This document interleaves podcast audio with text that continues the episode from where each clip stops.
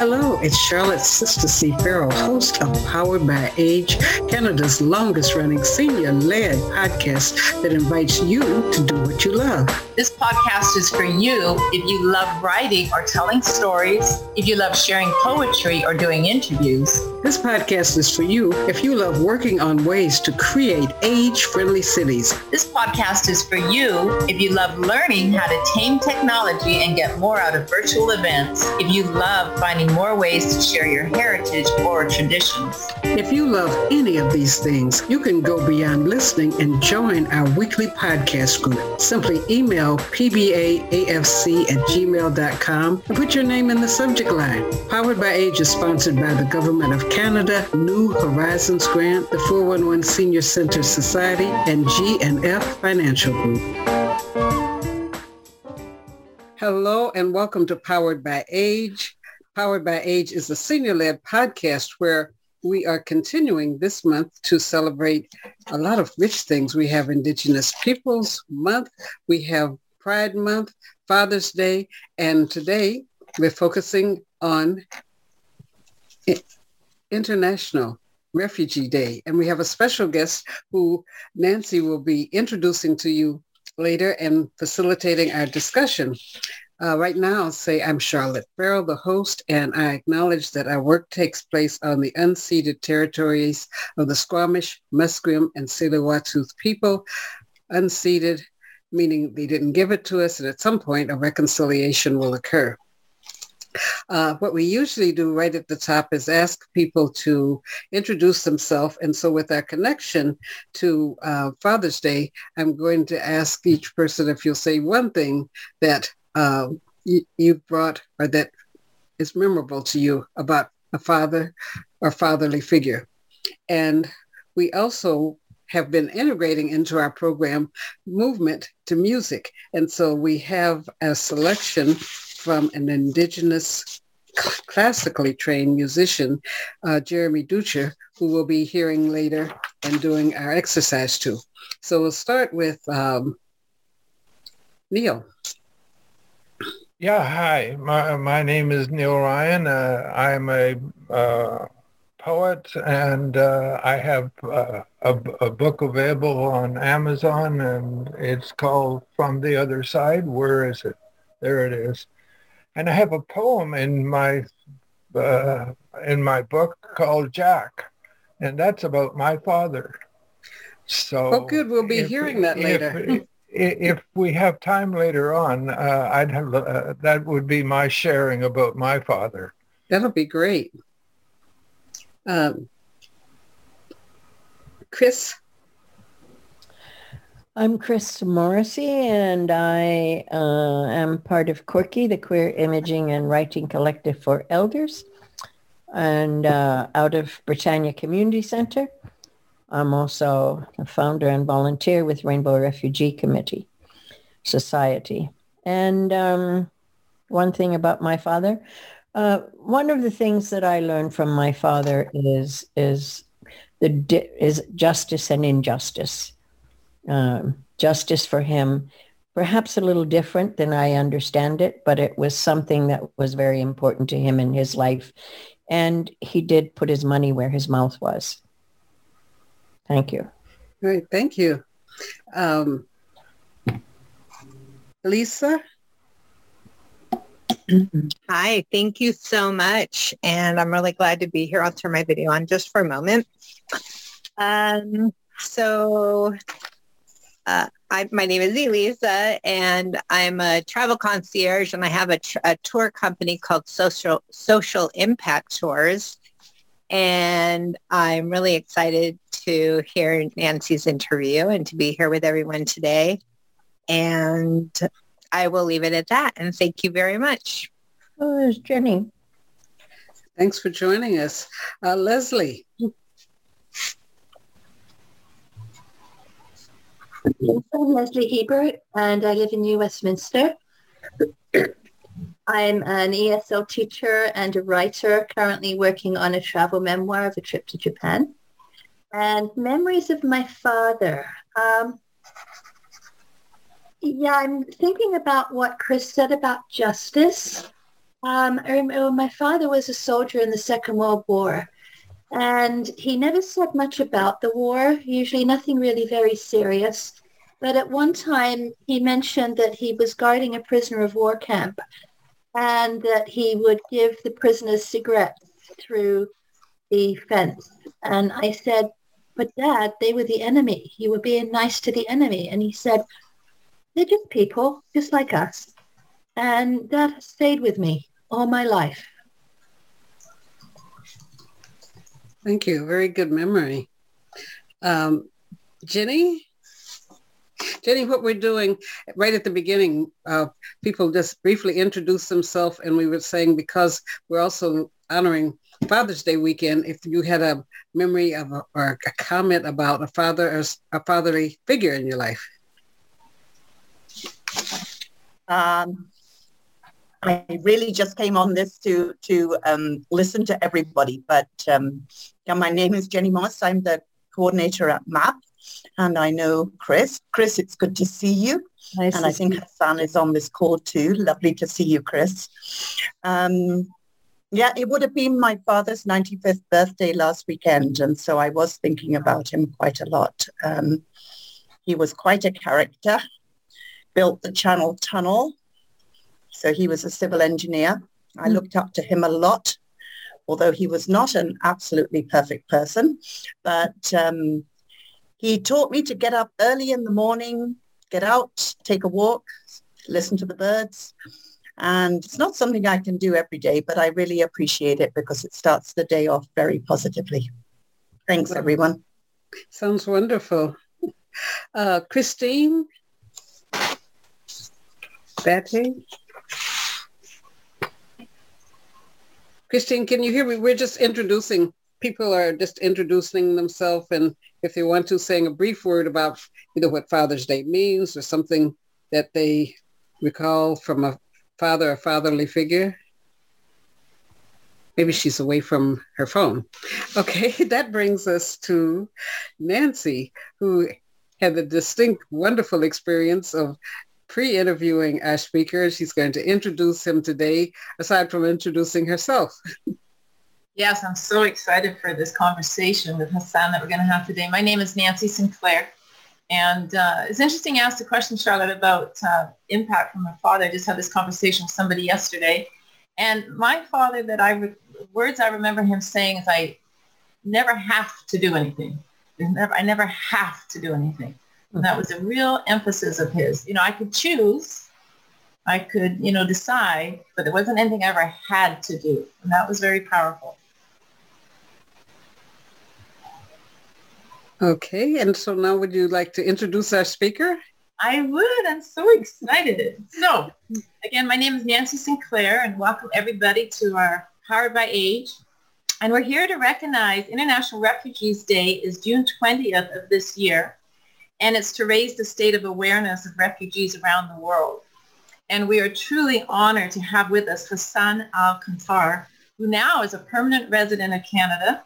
He's here to share his story with us. He was raised in a prosperous Syrian home, is the middle child of a mechanical engineer and nurse, and he is known as the man at the airport after he spent seven months at the Kuala Lumpur International Airport. Now a permanent resident of Canada based in Vancouver, He's employed by the Canadian Red Cross and continues to advocate for refugees around the world. And he's also the author of his newly published book, Man at the Airport. And uh, we just would love to welcome you, Hassan. Thank you very much for having me. It's such a pleasure to be with you all. I feel uh, blessed actually to hear all uh, the stories about fathers It's such a huge topic for me my father, and uh, it brings such uh, memories. Uh, and uh, it's one of the hardest and toughest subjects I can ever imagine speaking about, even writing about. I remember myself writing about my father, especially the day he passed away. Um, I could not write that chapter. I kept delaying it because I knew what was waiting for me. Uh, so I, uh, I was sweating, shaking. I uh, will write a word or two, line or two.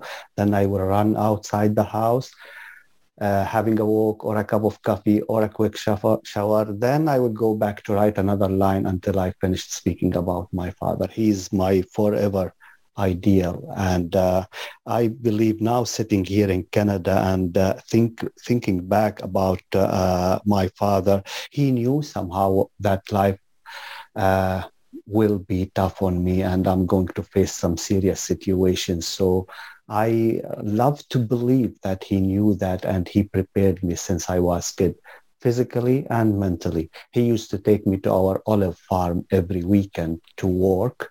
And uh, the same day, he will grab at night, he will grab a book and read to me. Uh, I think uh, uh discuss politics, history, uh, culture, everything. So the day he uh, died, uh, I was in jail in United Arab Emirates. It was New Year's Eve 2016, and I could see and uh, hear the fireworks, people celebrating New Year's, and uh, I was sitting there uh, in, on, in my cell alone uh, on the floor, no bed, no pillow, just two blankets, one as a mattress and one as a pillow uh, looking at my small window and waiting for the sun uh, to rise so I can call my family. That was one of the darkest and lowest moments in my life. That's when I thought that I'm done. I'm, uh, uh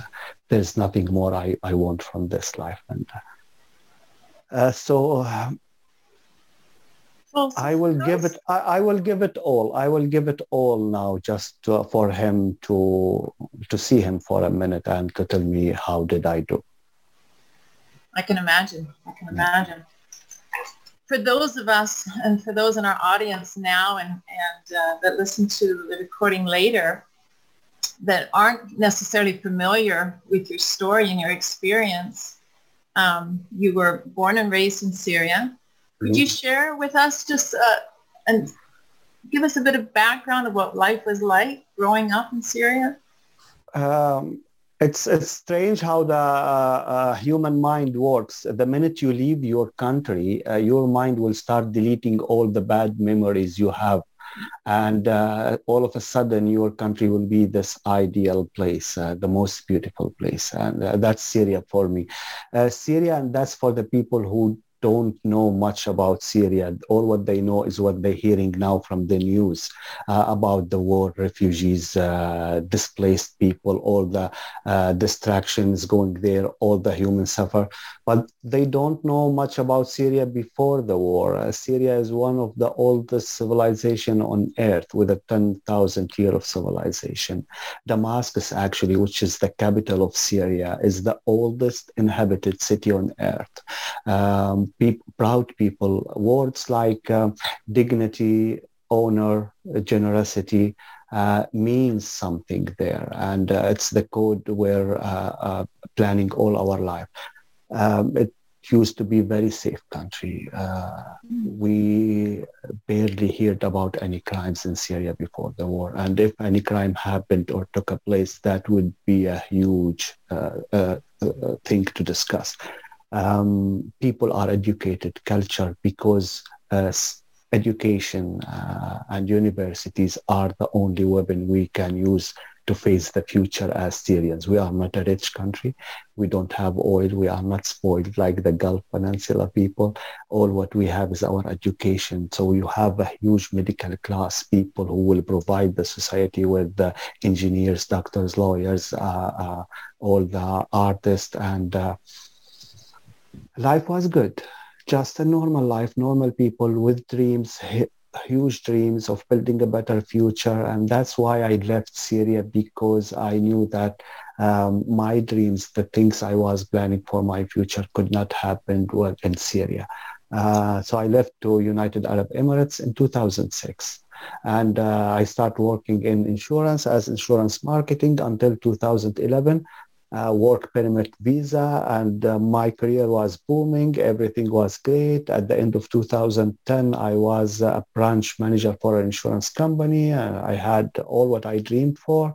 Then all of a sudden, uh, because when the Syrian war took place, uh, my destiny was controlled by others. I was no longer in control of my own destiny. So I find myself without a valid passport I lost my work permit because of that, and I start being an illegal immigrant with uh, uh, hiding, um, homeless, jobless, uh, uh, with no place to stay, uh, with no work. that, that was my life for almost six to seven years until 2000 late 2016 when they captured me, jailed me, and then they detained me in United Arab Emirates in an immigration jail there.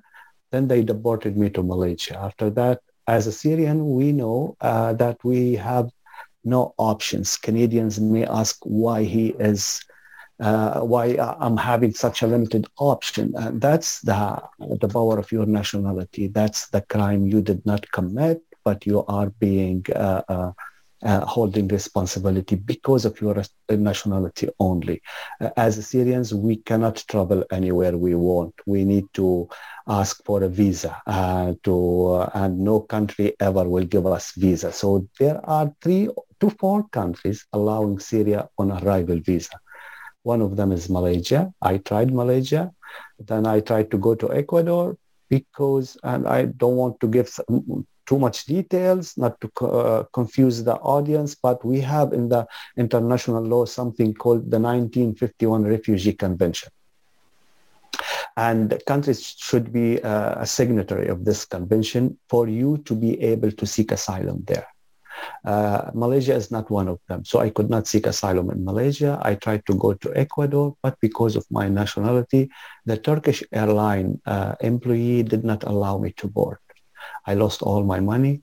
I lost everything. And then I tried a week later, I tried to go to Cambodia. And that was my last option as a Syrian. Um, they, I arrived to the airport. They did not accept my entry. They sent me back to Malaysia, same day on the same plane. And that's when I stuck at the airport. Uh, for seven months, followed by two months in detention jail. So it's all about not me as Hassan, it's me as a Syrian. And that's when I realized that um, the whole world is judging me because of where I uh, born. And that's when I start understanding that racism could be also geographical uh, term. Uh, because of my nationality, the whole world is unwelcoming me. And that's when I start to take it, uh, decided to take it one step farther and fight for it let's bring some noise, I said. So when you got to the airport, uh, you know, held at the airport your first day, of course, you'd have no reason to know that one day was going to turn into, you know, over a 100 days. You know, everything's just unfolding. You know, you'd had no idea, no way to know that at the start of being at the airport and, and you know, not able to go anywhere, that you're going to be there for seven months. So things are unfolding. You don't know what to expect. Um, you know, can you give us an idea of what those first few days were like? Because I would imagine you would sure. be caught up in the process of, of trying to, you know, do what you needed to do to move forward. It, it was 270 days, just to correct the, the, the math. Uh, when I the first day, uh, I knew that I'm uh, on a serious, serious problem uh, because I knew that uh, I'm running out of options. I tried them all and they did not work. Uh, did I thought that it's going to be for nine months? No, I did not. Did I uh, knew that um, it's going to turn the way it turned? No, I did not. But uh, the first week, I was, I did not even tell my family that I'm stuck at the airport until day 38. They come to know from the news itself. Um, I tried, uh, like a reasonable person, I tried all the official solutions. I tried to contact uh, UNHCR I, and other NGOs, United Nations, Human Rights. I tried uh, even uh, uh, calling and emailing some foreign embassies in Kuala Lumpur, some public figures. Uh, I tried everything and nothing worked. And that's when I knew that um, uh, the only solution uh, is uh, to turn myself to the airport authorities. They will contact the Syrian embassy, get me a ticket, and send me back to Syria. And there, uh, from there, who knows what will happen? I may end up disappear. And uh, then um, it's the same question I always ask. I asked. Uh, the United Arab Emirates people, I asked Malaysian, Cambodian, would you do the same if I was holding a Canadian, Australian, USA, or any Europe uh, passport? And a week after uh, I stopped at the airport, I discovered the answer. I I said, no, they will not do the same if I was holding any other uh, passport. It's because of my nationality and that's when I decided if I'm going down, I'm going down with a uh, with a fight. Uh, the small problems, the things we as a human being take for granted in life, um, all of a sudden they become major issues, major problems, uh, things we take for granted. Uh, when to sleep, where to sleep, how to sleep, where to take a shower, when to take a shower how to clean your clothes, how to dry them, uh, what to do if you are hungry, what to do if you are sick, what to do if you don't have a charger, what to do if you want even a cup of coffee in the morning. All these small details, the small things become a major problem and it will it's an evidence that uh, uh, i'm not in a normal situation. The the smell of a fresh air uh, the ability to control uh, the lights in your environment uh, to turn them on or off or the temperature um, they are they all taken away from me. And uh, i find myself during all the months struggle to solve these small problems uh, just to give myself a small hint that I'm I'm still a normal human being, and uh, um, and the authorities there it was a hostile environment, especially after the media. They uh, I was the enemy for the whole country, and uh, I was under surveillance 24 hours, seven days a week. Uh, they were surrounding me, investigating me sometimes seven to eight times a day, every time for hour or two uh, they will make me up 2 a.m. And uh, I did not have a sense of a normal day, like day and night, because of the flights and the noise. Um, uh, they tried all what they can to, uh, to make me give up. Uh, they denied my entry to the duty free just to eat or have a cup of coffee. And the duty free was one floor above me, uh, and I could not reach it. So all these small things which should teach us as human beings that take nothing for granted. And uh, did you use any of your writing ability to help you with your mindset through those difficult times? Yes, uh, but um, uh, uh I think a lot, and uh, even before the airport, and uh, it's exhausting sometimes to be in my head. Uh, I think about everything, and things seems to be silly sometimes, and uh, um, uh, it, it's my wings to escape my reality, to think and write, and uh, to live between the words. All of a sudden, the words will become your friends, and the ideas, thoughts, images in your head will become your sanctuary, and it helped me. Uh, it uh, people after uh, the media, people start uh, approaching me and bringing me some books. Uh, it was also good. so, but uh, with with with authorities who are investigating you eight times a day. It's uh, not the, the, the the perfect environment to read or to write. So no, not at all. It, it, it was a war zone. Could you share with us how you started to interact and, and make that decision to use social media to start, you know, supporting yourself and, and, and counteract what was going on, or at least get the news out that, because I mean, eventually you got connected um, uh, to Canadians mm. uh, that helped Laurie Cooper, correct, from the Whistler area was one of the main people. Yeah. And um, so maybe you could just share with us, you know, what started that process in terms of, like you say, reaching out and connecting. It was a desperate solution, yet bland one. Uh, I did not, uh, it was not the first thing I uh, think of when I was at the airport. Uh, I did not even think about social media at the beginning because I thought we have uh, an international community, we have laws, we have uh, regulations, we have uh, conventions, and someone should stood up to help me because uh, I'm in a desperate situation. And when I start receiving all the uh, sorry emails that we cannot do anything, uh, even from those organizations who we as refugees are the purpose of their existence, they said we cannot do anything. And then I thought, um, now I'm going to fight this one. I had no idea that it, it's going to work.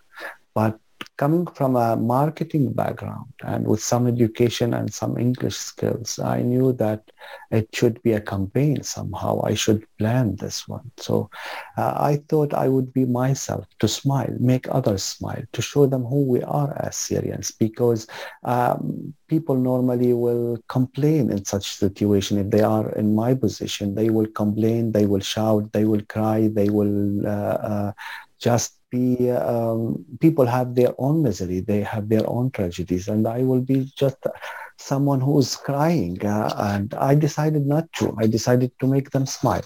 And uh, i was saying always that i'm explaining my story. I'm not uh, complaining and uh, i'm telling my story. I'm not selling it.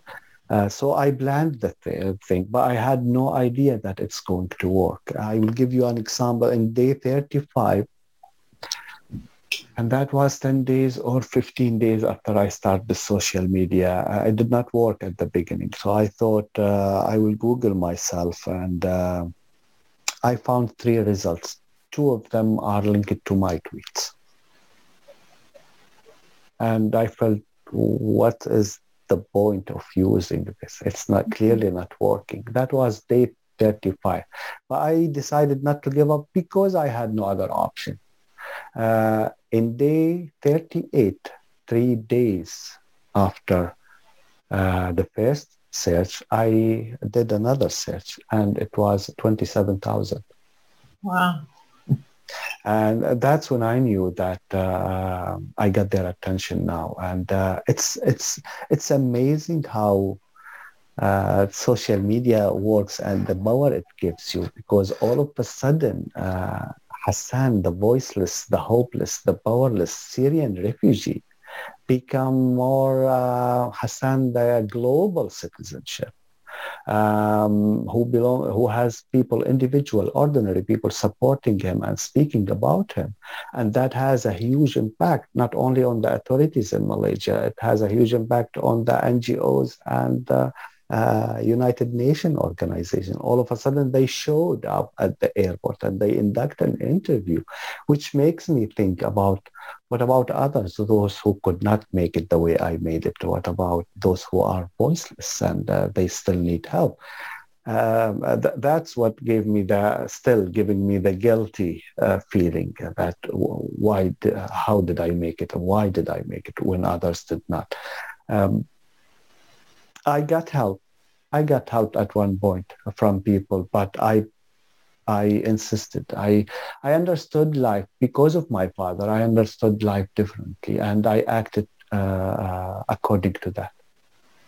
Did the um, did you have controversy created out of it as well? As much as you started to get support for you rallying through the social media, was there some controversy that came from it?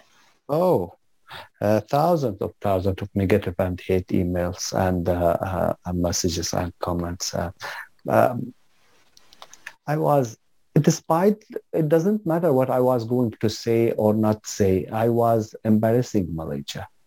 Uh, that's what the officials there mm-hmm. told me. I, uh, you are a great source of embarrassing. And a threat for our national security. And mm. to make, uh, I, I made them look bad. And for people are with the blind bit, uh, I, I, call it. Uh, people love their country and they will defend it no matter what. They will not listen to you.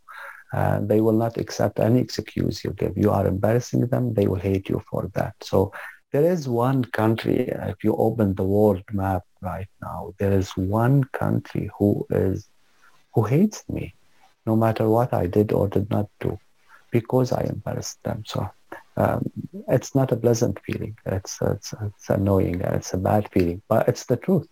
And uh, until now, I keep received some bad messages, uh, even from desperate people, uh, refugees, and uh, um, they ask for help. They don't know that I cannot help. They think that somehow I owe the system in Canada. I own the system, and uh, uh, they don't even uh, think that I, I'm still not able to help my own family. All what I can do is to speak publicly, publicly about the refugee crisis, but I cannot help on an individual level. And uh, because of that, they will start cursing me and uh, send me. And I understand. I forgive them. They are desperate. They need a solution. Unfortunately, I'm not the one who can offer this or salvation. And that's one of your dreams. Uh, one of your dreams is to close that gap, isn't it, between the East and the West? That's on a culture. Yes, that's that's why the, I wrote the book. It's um, uh, when I arrived to Canada people uh, when uh, when people ask me where I'm from, and I will say Syria, they will start uh, uh showing all kinds of kindness, empathy, and sympathy. And they uh, they seems to know a big deal about the Syrian war, and uh, they know something about the Syrian refugee crisis, but they know nothing about the Syrian culture, who we are, and how our our life looked like before the war. so I wrote the book to humanize us as Syrians and uh, um, to um, to make Westerns understand uh, our mentality, our uh, uh behaviors, our traditions, our history, and uh, we once um, we have been a proud nation once. We still a proud nation, very proud, and uh, Uh, dignity, uh, honor, and uh, bravery, uh, generosity is something we live on uh, or something we believe on. And the, the war has changed us somehow as Syrians. And this is something I understand. But and this is why I was saying this morning that uh, I don't think wars should be measured by uh, the numbers of casualties or uh, how many uh, destroyed houses. It should be measured by the impact uh, it made on those who are still living, how it changed them because it we need decades to to heal the souls and uh, to recover from what we have. it will goes forever the same way uh, we feel connected with the indigenous people here that 215 children we just found and that uh, it's something uh, it's gonna be there and uh, how long it will take us to recover and reconciliation from that. It's the same story for us as syrian. Um, and um, uh, there is a lot to say on this behalf but uh, my book is just an attempt uh, uh, that uh, one day, one day they will understand us. They, they will delete this stereotype they have in their mind. Whenever you speak about Syrians, they will think unskilled, uneducated people, kids in refugee camps with no education, no health care, tears, blood, uh, uh, bombs, missiles, air, aircrafts. That's what they think uh, Syria is. And that's not the truth. That's uh, Syrians are skilled and educated people. All what they want is a teeny tiny opportunity and they will turn it into a, a, a liquid gold. Uh, they know how to work and they still have, although they went through a lot, they still have a lot to give back to the communities. And that's why I'm working now with Red Cross. We still have energy to give back and uh, uh, to be creative. Uh, th- that's what I was trying to to say uh, uh in the book uh, from a Syrian point of view, but it also have a personal point of view, the human soul, and how people, when they face Syrian serious, serious situations, they think that uh, of giving up. And we always hear this term, uh, giving up is not an option. That's true. I cannot agree more. It's not an option, but what is it? It should be something. It cannot be nothing. From what I uh, uh went through, I believe it's a result it's a result for us not trying enough, not believing in what we are doing, not uh, be in love with what we are doing, for us looking for an instant results when life is not. And that's a lesson I learned from my father and from my olive farm. A farmer will be four to five years uh, uh, as an effort watering the, the, the olive trees and it, he, the tree will not give him a single olive for four to five years and he will keep working on it on a daily basis. And uh, then uh, that's the contract and then it will start give him uh, all the imagine his uh, feeling when he see uh, uh, the first olive after four to five years. And that's life. We we our lowest moment our dark moment is our motive and uh, if we are seeking a different result, we need to push ourselves out of our comfort zone because we need to take the risk. Uh, um, we, uh, we will discover that who we become uh, during our march towards our uh, dreams is more important than the dream itself. Uh, Absolutely. Absolutely. Yeah, and that's what I was trying to say at the book. And the seeds for that journey would love to invite uh, any of our audience members that would love to have some questions to speak to Hassan and anything that you'd like to ask him directly.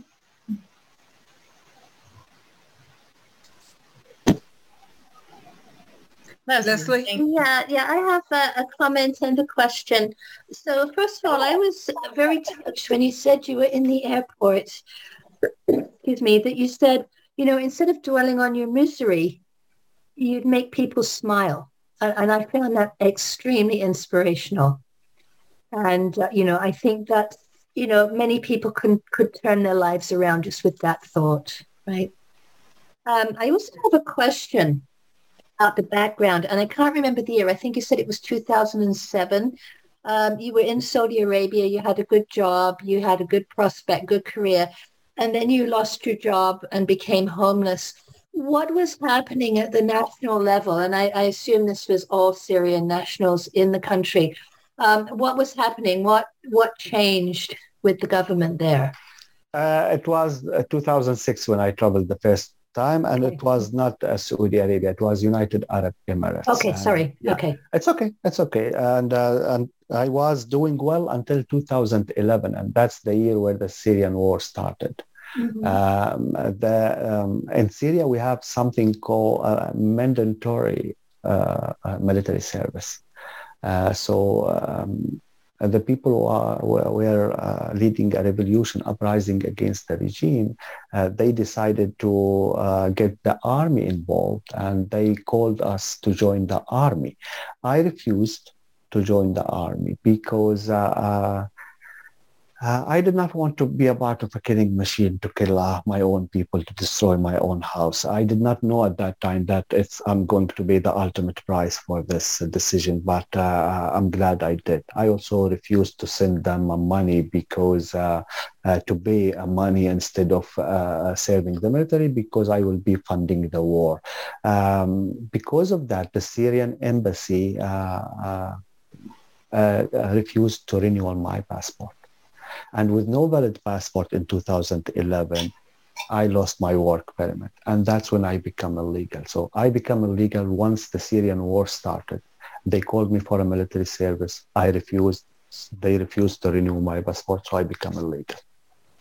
Yeah, thank you. Yeah, you're welcome. Elisa, you had your hand up.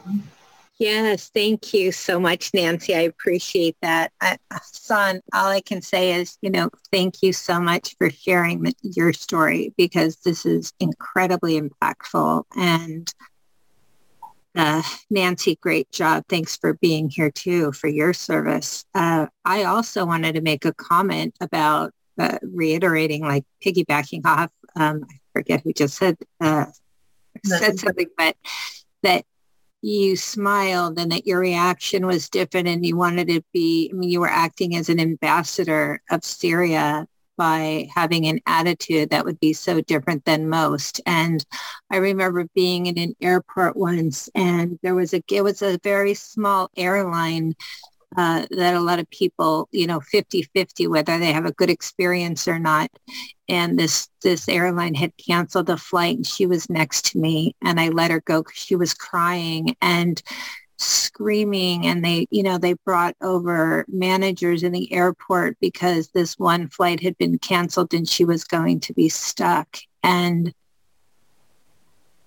it's amazing in your situation. I mean, hers was, you know, could, could easily be rebooked and then dealt with back home. And yours was, I just don't like, where does that come from, from deep, like inside? Like that's, like there's a, I have a plaque above my computer and it says, calm down, take a breath and hold it about 20 minutes. Mm-hmm.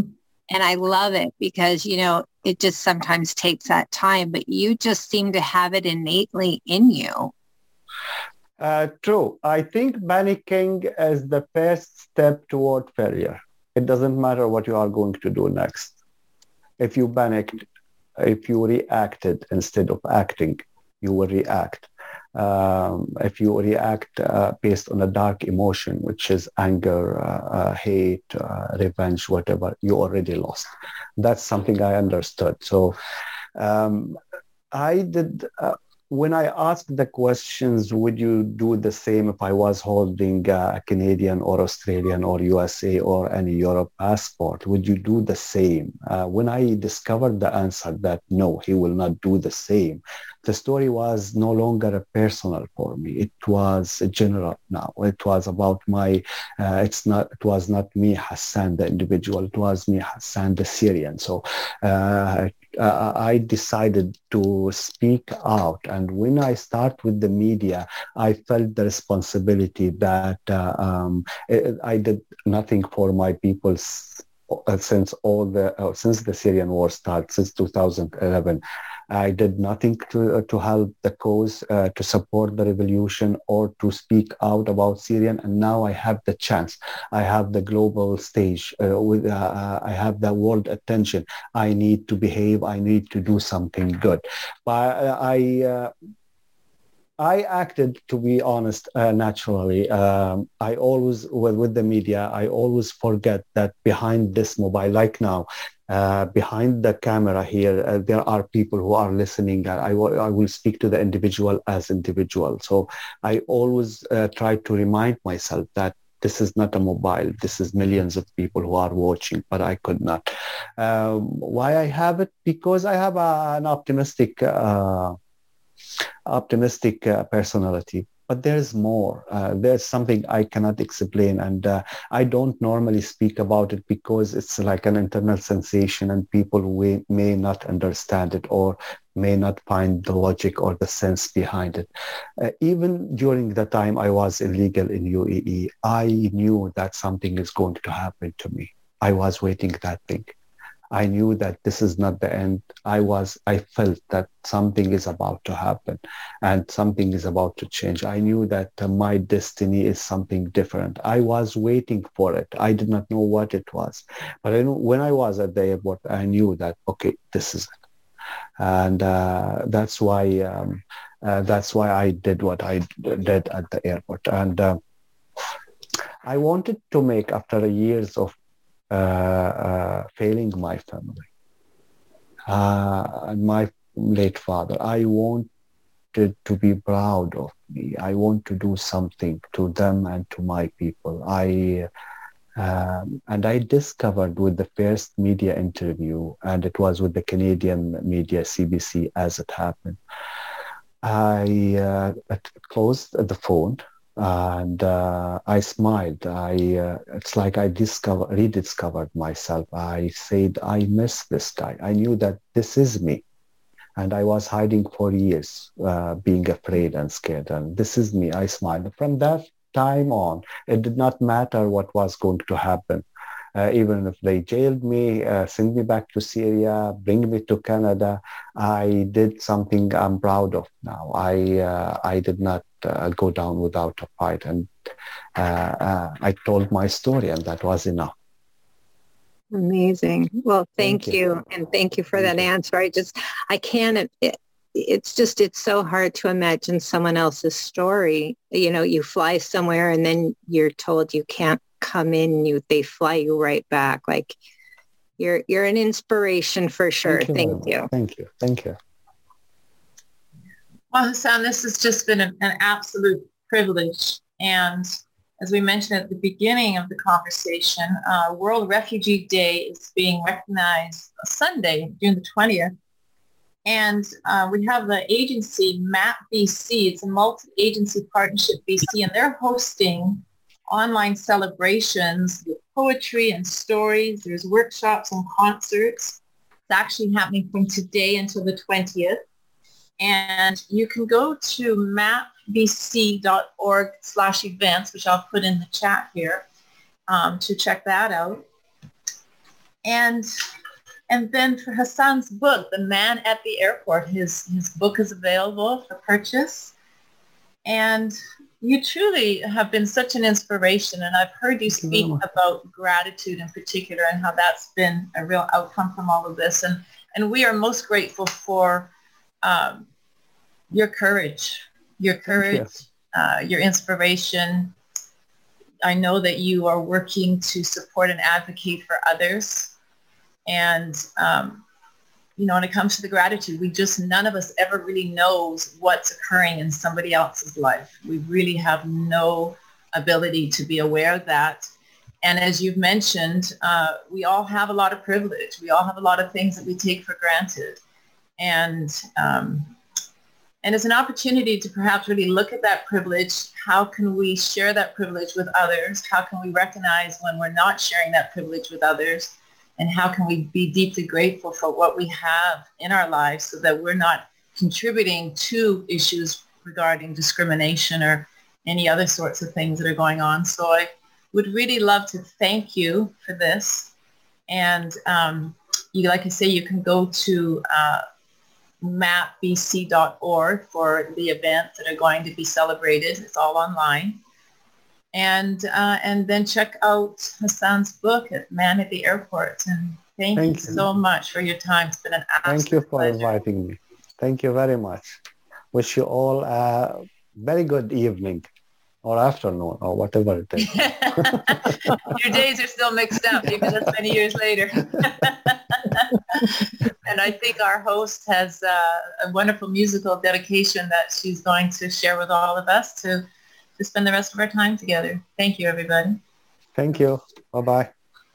Thank you so much for sharing for this a difficult time and that the way that you're using your experience to give uh, advice, inspiration to others, and then connecting with the Red Cross in that you haven't forgotten the people that are still in the struggle um, of being a refugee, trying to get accepted into a country, and as you said, to to not look at refugees like the icon that's uh, on some things, people fleeing across the freeway, but the icon of people that bring mathematical skills, engineering, just love and culture. So um, there is going to be a World Refugee Concert on Sunday, and uh, you're going to be talking about that as well. And there is, as um, Nancy said, at www.mapbc.org, You'll be able to learn more about that.